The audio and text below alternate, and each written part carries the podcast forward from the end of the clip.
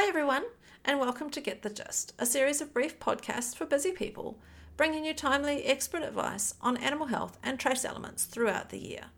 Today, we're talking about how long acting selenium can help turn well bred ewe lambs into healthy, fertile hoggets and two tooths. I'm Kathy Davis, and here is veterinarian Dr. Peter Pulford with excellent advice on why this might be a good move for you this season. Welcome back, Peter. Thank you. Nice to catch up with you again. You too. I'm looking forward to this discussion because we're going to cover two good reasons for investing in long acting selenium for ewe lambs, and one of those reasons may surprise people. Yes, we have two angles on this topic, and both of them are close to farmers' hearts. I believe angle number one is to do with growth and fertility. Correct. Selenium is critical for live weight gain in ewe replacements so they can grow to their genetic potential. It's also critical for good fertility and reproductive performance, which underpin flock efficiency. And angle number two? Well, this is where it gets interesting. When the trend emerged for drenches and vaccines to contain selenium, we had to start being aware of the risk of oversupplementation.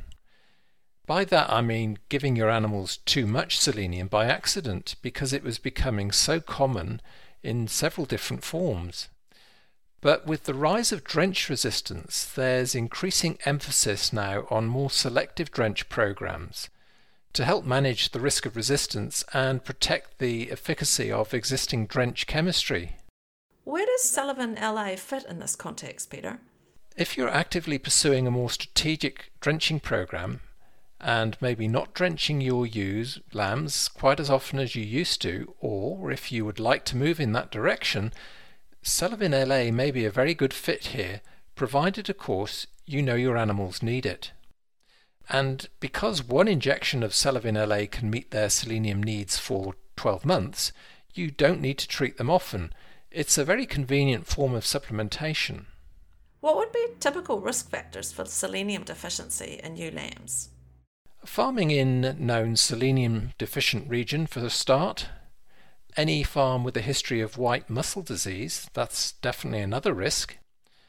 Some farmers graze their replacements off, so that can also be a time when they might not get as much selenium as they need.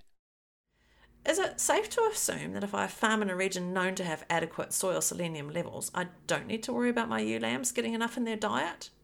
And not always. A selenium deficiency is not cut and dried.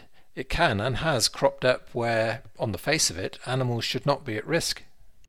So, where's the best place to get advice on this, Peter? Your local vet clinic.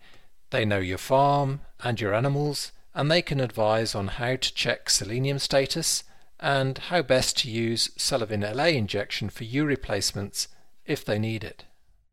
Sounds good. Thank you again for your insight, Peter. That wraps up this episode of Get the Gist on long acting selenium and new lambs. Thank you for listening.